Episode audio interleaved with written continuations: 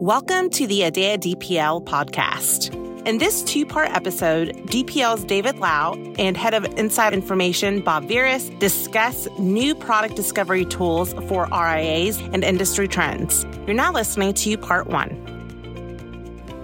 Welcome today for a day at DPL with Bob Veres of Inside Information. Bob has been a longtime writer and thought leader in the financial services industry, focusing on the profession of providing financial advice. He is someone I have personally read for a very long time and is somebody I find to be incredibly insightful. So I'm really happy to have Bob on for today's podcast. So welcome, Bob. Well, welcome. Thank you. Thank you for having me. One of the things we've spoken about and I find really interesting is the notion that this industry, this financial, we're going to jump right into it here, get in deep. Financial planning industry and profession is really evolving. You know, continues to evolve, and you know, it's been it's been around for a while. Of course, see the value proposition of advisors changing, the expanding services they provide changing. You know, what are some of the trends you've seen over the course of your career in writing about and observing and, and providing thought leadership to the financial planning profession? There has been a constant movement toward being on the side of the consumer rather than on the other side of the table, if that makes sense. The brokerage firms and to some extent the independent broker dealers have gotten really good at pretending they're on the same side of the table as the as the consumer.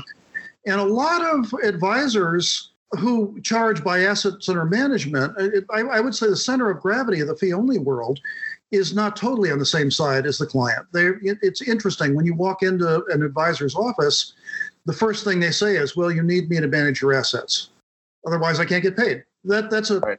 big conflict of interest, and to me, that puts you on the other side of the table a little bit. There are a lot of other issues, but I'm seeing more and more advisors who don't necessarily require that, and I'm seeing more and more advisors who ignore some of the conflicts that that there might be or or mitigate them. There's a constant evolution toward fewer conflicts. There's a constant evolution toward being more independent. There has been, I think, unfortunately, a, a trend toward firms getting bigger and bigger, but at the same time, I think the bottom is being replenished as well. Bigger firms are gobbling up smaller firms, but then people are leaving those bigger firms and starting their own firms and replenishing at the bottom. And I think we're heading toward kind of a steady state process where we have a bunch of large firms, a certain number of regional firms, and then some center of gravity being smaller firms that are constantly being replenished, growing, maybe getting vacuumed up and then people leaving again replenishing again. Now, two biggest trends I see now. One is the value proposition is shifting from managing assets to being an advisor, a peer advisor. And I think that's really what most professions are. We're moving toward being a real profession. You're not a real profession if you're charging on something else other than your advice. If you're charging on a service you're providing,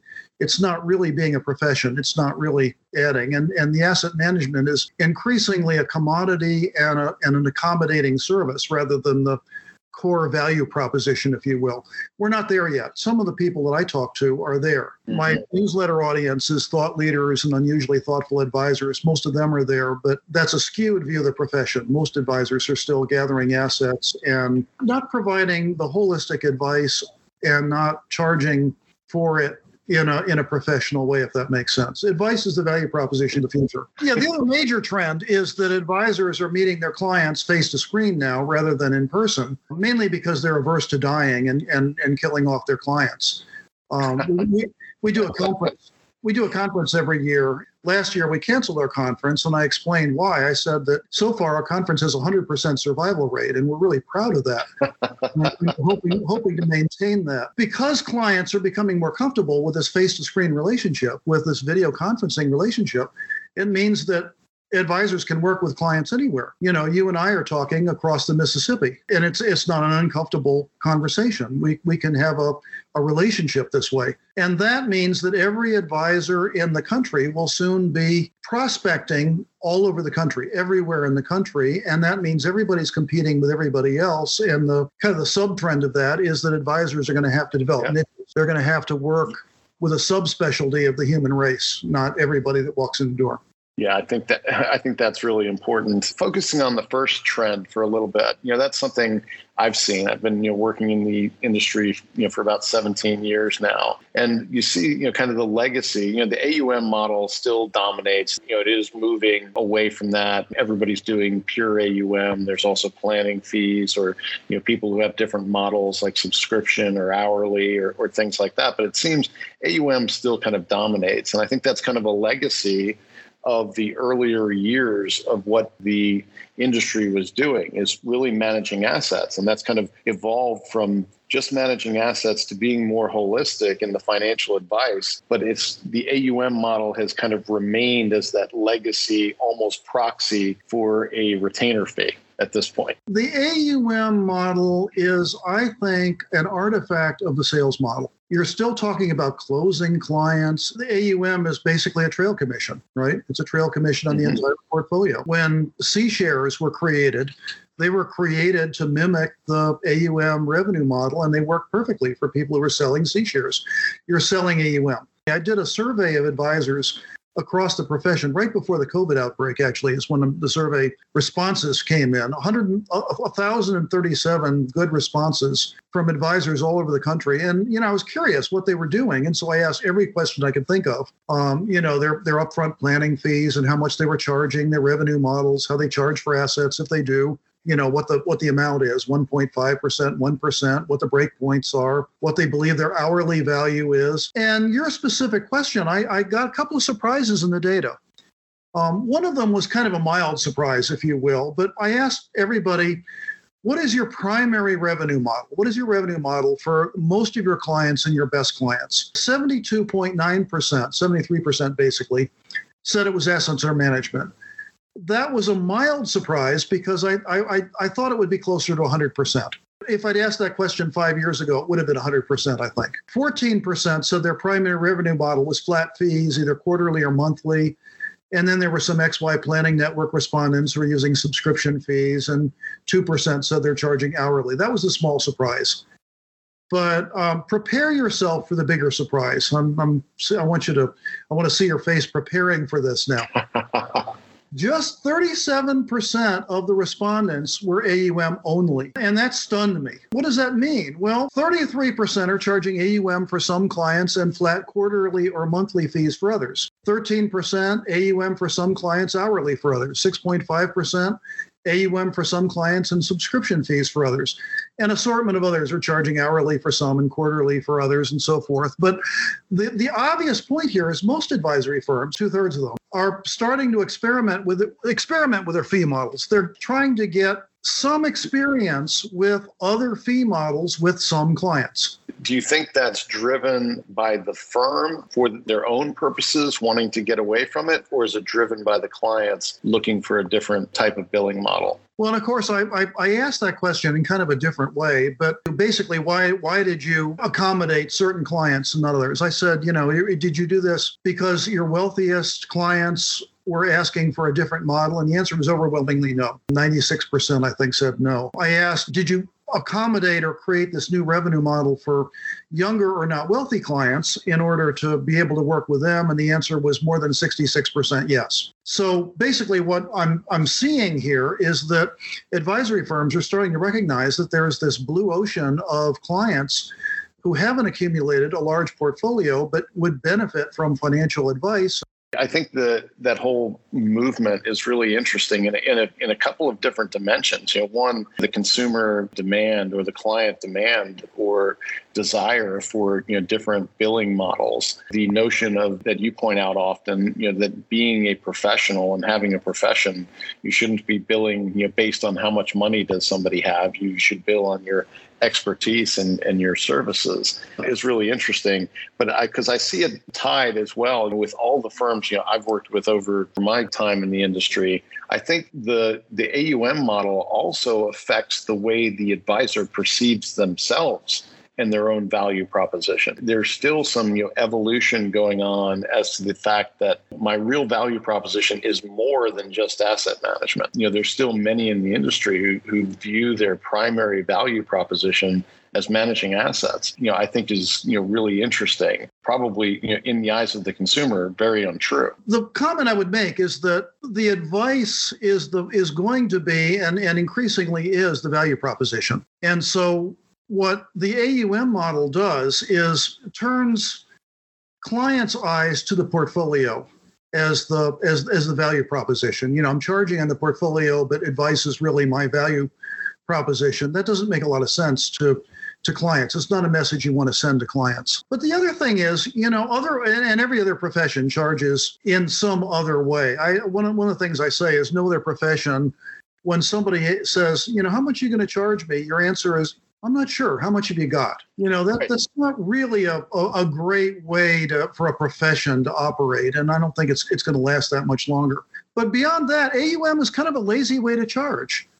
Instead of doing the hard work of assessing how much work a potential client is going to require or determining your internal cost to service that client, figuring out your profit margin up front, you just do a mathematical exercise and you're done. That's not an appropriate, I think, way to charge for the services you provide and I think it doesn't align, you know, kind of as as you're saying too, with what the client is wanting from the relationship. One of your points, you know, for advisors as they market themselves is to talk to clients about what, you know, what are the client's goals? What are they looking for from the relationship?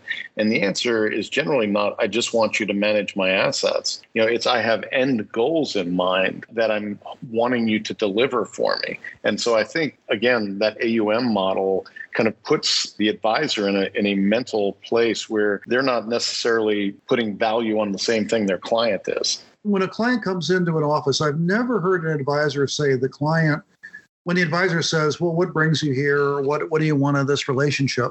I don't think any client ever has said, "I want two million dollars within eight years." Right. I don't think any client has ever said, eh, given a percentage return figure. And if they do, run for the exits because that's not the client you want. Agreed. My ending point on this is, you know, you see this evolution. I think it's all good. I think it's it's difficult to get away from that AUM model one because it's it's often lucrative and two, it's an easy way of, of billing. Like you said, it, it's much harder to track mm-hmm. hours, estimate time, and, and effort towards you know different clients as you know other professions do. But I think evolution that is happening and you know a trend that is going to continue as clients you know look for different billing models from the advisors they work with. I think the AUM model will be extinguished when the last aging baby boomer who looks like me finally dies. Yeah, sometimes it's got to be generational. One of the things I just talked about earlier was the niches. I, I think there's going to be a lot better, deeper advice coming when somebody is specializing in a particular kind of client then they yeah. can offer much deeper and better advice you know you're you're talking to a doctor who's just come out of residency and instead of managing that doctor's portfolio, which which doesn't exist at this point, mostly what they have is student debt. Um, instead of instead of that aspect of of their life, you're helping them negotiate their arrangement when they join a doctor's um, group practice and, and how much they'll be compensated and how they'll be compensated and what the best practices are and if they start their own firm their own office i mean what the right software is, the best billing software, the best um, E&O insurance for doctors. All that stuff is not taken into account right now because most generalists don't know that stuff. Um, when advisors start to specialize, and I think they will, the value advice is going to go up exponentially. And that's going to be a really interesting period in people's lives. A financial plan is going to be very customized to the types of people that advisors are working with. I agree with that. I can, I mean, I can see that value myself, right? As an entrepreneur, um, I got recently, you know, an email solicitation from an advisor saying I specialize in entrepreneurs, and that was appealing to me. Definitely appreciate that niche, you know, being a way of differentiating and a way of the future. Particularly as you said, you can now do business nationwide. I mean, you don't have to worry about. I live in Louisville, Kentucky. How many you know entrepreneurs are there? Uh, an advisor told me a story once years ago about how a business owner came into his office and the business owner was clearly depressed and not expecting a good outcome from the meeting. And so the advisor stopped the meeting. He said, what, What's wrong? And the, the business owner said, Well, you know, I've talked to three advisors um, already, and they said they can't work with me. And the, the advisor said, Well, what, what was the problem? He said, Well, I don't have a, a, a portfolio. I don't have anything. And this advisor said, Well, you know, I, we can we can work this out. You know, we can have a, a different arrangement, and and I want to help you, and I think I can help you. So let's, you know, you, you can pay me appropriate fees. And so 10 years later, maybe maybe 15 years later, that business owner sold his business for 20 million dollars. And that $20 million became money that this advisor was managing. And so another advisor came to this advisor and said, How did you get that client? He said, I specialize in people who've sold their businesses for $20 million and more. That's my that's my focus. and the advisor, and it turns out that that guy who specialized in people who was one of the people who turned this business owner down 15 years ago. Yep. So I think you know being able to work with people where they're at is really the point of your your revenue models and and specialization. Yes, turning the the conversation to another bit of evolution relative to DPL, we look to continue to help advisors evolve and serve their clients better and more holistically, bringing commission-free insurance to the RIA market. And we face the uphill battle of dealing with the legacy perceptions of insurance and annuities, but I really think what we do is one of the most impactful and important things, you know, for fee only fiduciary advisors, you know, over the last decade or more. What we do, apart from bringing the products to market, is give advisors technology and tools because these can be complicated products. And apart from the commissions and complexity that have plagued the products in the past, it makes them difficult to compare and find good value for your client. So that's really what we want to focus on here at DPL is low cost commission free products, but also the tools to find the best ones for your particular client needs. And I know you got a demo of them the other day. Any any thoughts relative to some of the some of the tools you took a look at? Well, I, I have some broader thoughts. I, I, I don't know if you remember yeah. when we first met, but it was at a local a local chapter meeting, I think, if I remember right and yes. there were, there were some pretty boring exhibitors at the local chapter meeting, and I was trying to avoid making eye contact, and then I saw your booth, and and I, I thought, now that's interesting. And at the time, I had been writing for decades about the fact that the consumer revolution had somehow bypassed the insurance industry. That's right all of the things that were happening elsewhere had not happened in the insurance industry. Transparency, um, the, exactly. the elimination of the middleman, you know, the, the sales, getting rid of the sales model and letting consumers buy things directly or, you know, and so yes. I, if you remember, I asked you a whole bunch of questions about, you know, what is this about and how is this? And I was delighted to see that you were consulting with insurance companies to create and advocate on behalf of, mostly on behalf of consumers, although, of course, the advocacy was also on behalf of fiduciary advisors who are advocating for consumers. You know, That's you've right. got to make everything transparent. You've got to make it um, you, you've got to eliminate the commissions. You've got to eliminate the fat. You've got to you, you, you've got to show people that this product does this particular thing without a lot of hidden costs and fees.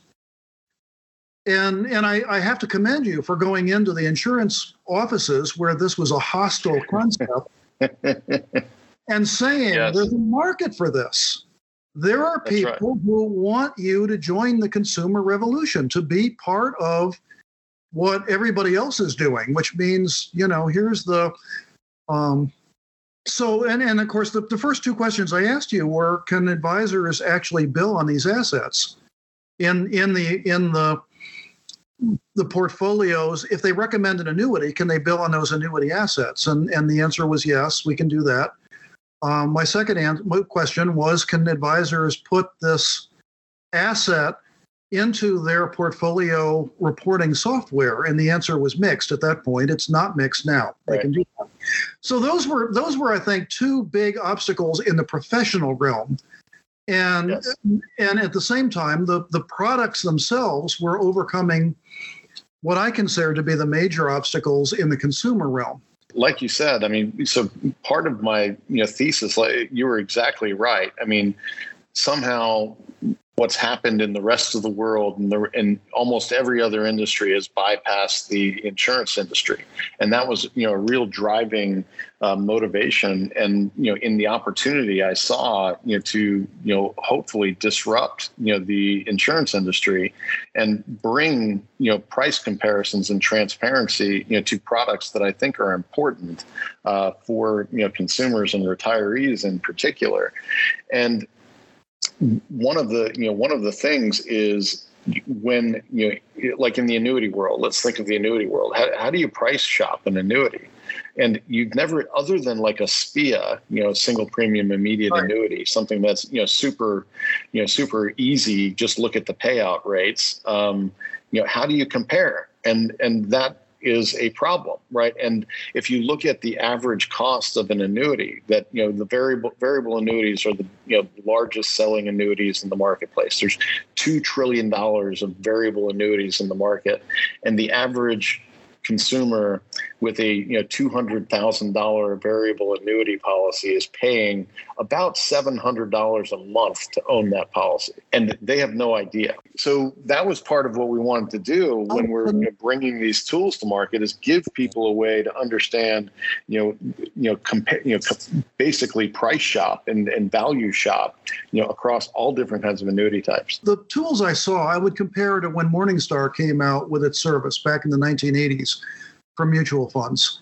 Two things had to happen. First, the mutual funds had to go um, fee only. They had to they had to go commissionless, and in order for Morningstar to be valuable, the mutual funds had to be willing to give them the data they needed so advisors could do all sorts of searches and see the different aspects of the funds, their performance over different time periods, their internal expense ratios, their turnover ratios, and so forth. There had to be a willingness by the mutual fund industry to disclose this data and bypass the sales. Then there had to be a search tool that allowed that democratized the, the ability to, to find products that, that met the needs of the clients or consumers in, yep. in, in the cases of people who are directly subscribing to it.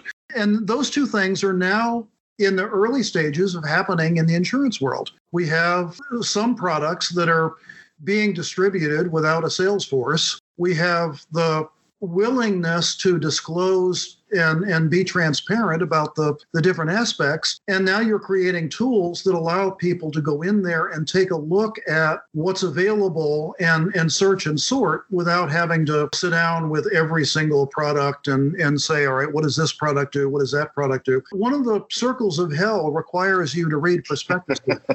for all time, for eternity. Yeah, 700 pages worth. I mean, our goal in this is to sum it up when you think about products and tools is to bring products to market that can be used, not sold, by a, a consumer or an advisor and to be able to use technology to you know to find the best ones. So that's a really radical thought in the industry that we work in insurance. It's it's always been insurance is sold, not bought complete lack of transparency to the products. And and that's what we're really focused on changing. And i think just like the advice industry continues to evolve you know we continue to evolve. We continue to make progress with technology and with the products. There's always a long road to go but pretty happy with the progress we've made to date. What i thought was interesting was and this was true with Morningstar as well the best quote unquote product is different for different situations. What is it i want this investment product basically is what you're talking about this investment to do. What what kind of a guarantee do i want? What kind of an income do i want? What kind of a structure will best fit this very specific client situation? And i remember when when i used to write about the Morningstar screens every advisor had different screens and sometimes different screens for different clients based on you know what their their risk parameters were, their tolerance was, and issues. And you know, now it's all about portfolios, but back then it was about actively managed funds. I saw exactly the same thing in the guaranteed income analysis. I have a client with this particular need. How do I find something that that fills this particular need as opposed to And then you can look at, and what I really wanted was to be able to look at the, the, the different aspects. I want somebody to have all the different features in the prospectus put into one place. And what Right. instead I got was a phone number where I can talk to somebody at DPL who will summarize that stuff and explain the difference between this and that. Maybe I have three products I want to look at. What is it? So we give you right now directional guidance as to, like you said, starting with what's the goal for the client, what's the need, and now let's find the products, regardless of product type, you know, that do that job most efficiently and, and do it the best uh, based on your your particular client and their needs. Thanks for listening. To hear more episodes, go to dplfp.com and subscribe on Apple and Google Podcasts and Spotify.